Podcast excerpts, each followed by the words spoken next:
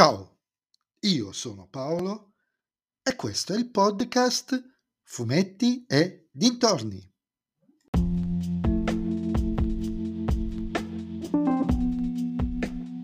In questo episodio del podcast vi parlerò del numero 428 di Dylan Dog, dove i sogni vanno a morire, scritto da Bruno Enna e disegnato da Luca Genovese, edito da Sergio Bonelli Editore.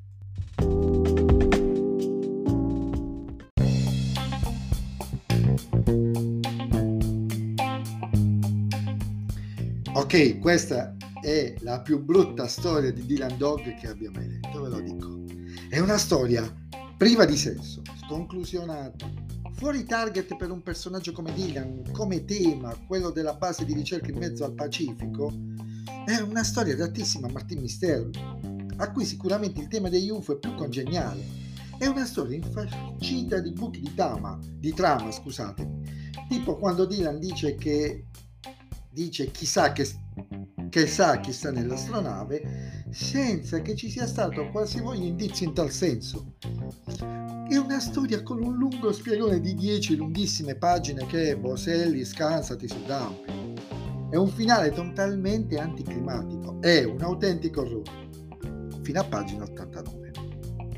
Poi diventa, forse, la più bella storia di Dylan o almeno nelle ultime otto pagine, l'autore prova a ribaltare la situazione, a rimettere i pezzi a posto e a dare la vera e giusta chiave di lettura a ciò che abbiamo letto finora, a quell'orrore.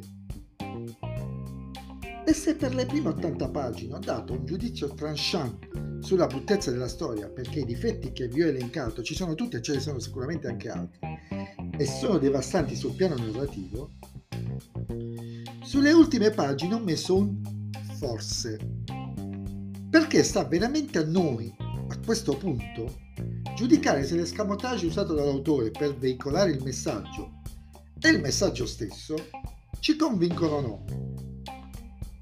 Sinceramente io ho trovato geniale l'escamotage.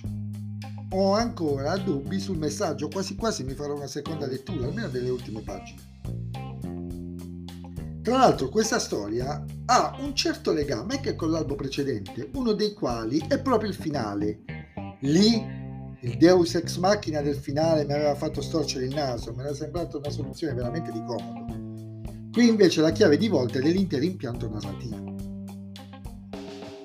Sul disegnatore è poco da dire, è bravissimo, ha uno stile molto personale, spiccato ed elegante dettagliato veramente, ma mai pesante. Mi piacciono tantissimo le sue figure umane, i suoi volti, ed è capace davvero, davvero di dare vita a tavole e a oggetti assurdi. Insomma, un Dylan Dog divisivo. Il Dylan Dog di Schrödinger è brutto, bello e brutto nello stesso tempo.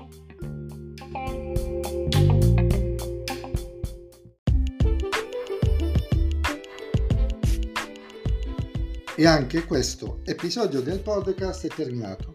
Mi riascolterete nel prossimo episodio. Vi ricordo che dovete seguirmi su Instagram, sul profilo Fumetti Dintorni, link in descrizione dell'episodio, dove voglio che mi veniate a dire se questa storia è la più bella o la più brutta di Dylan Dog. Non esistono vie di mezzo. E se vi piace il mio podcast, allora suggeritelo ai vostri amici. Se invece il mio podcast non vi piace, allora suggeritelo a chi non sopportate. Ciao a tutti!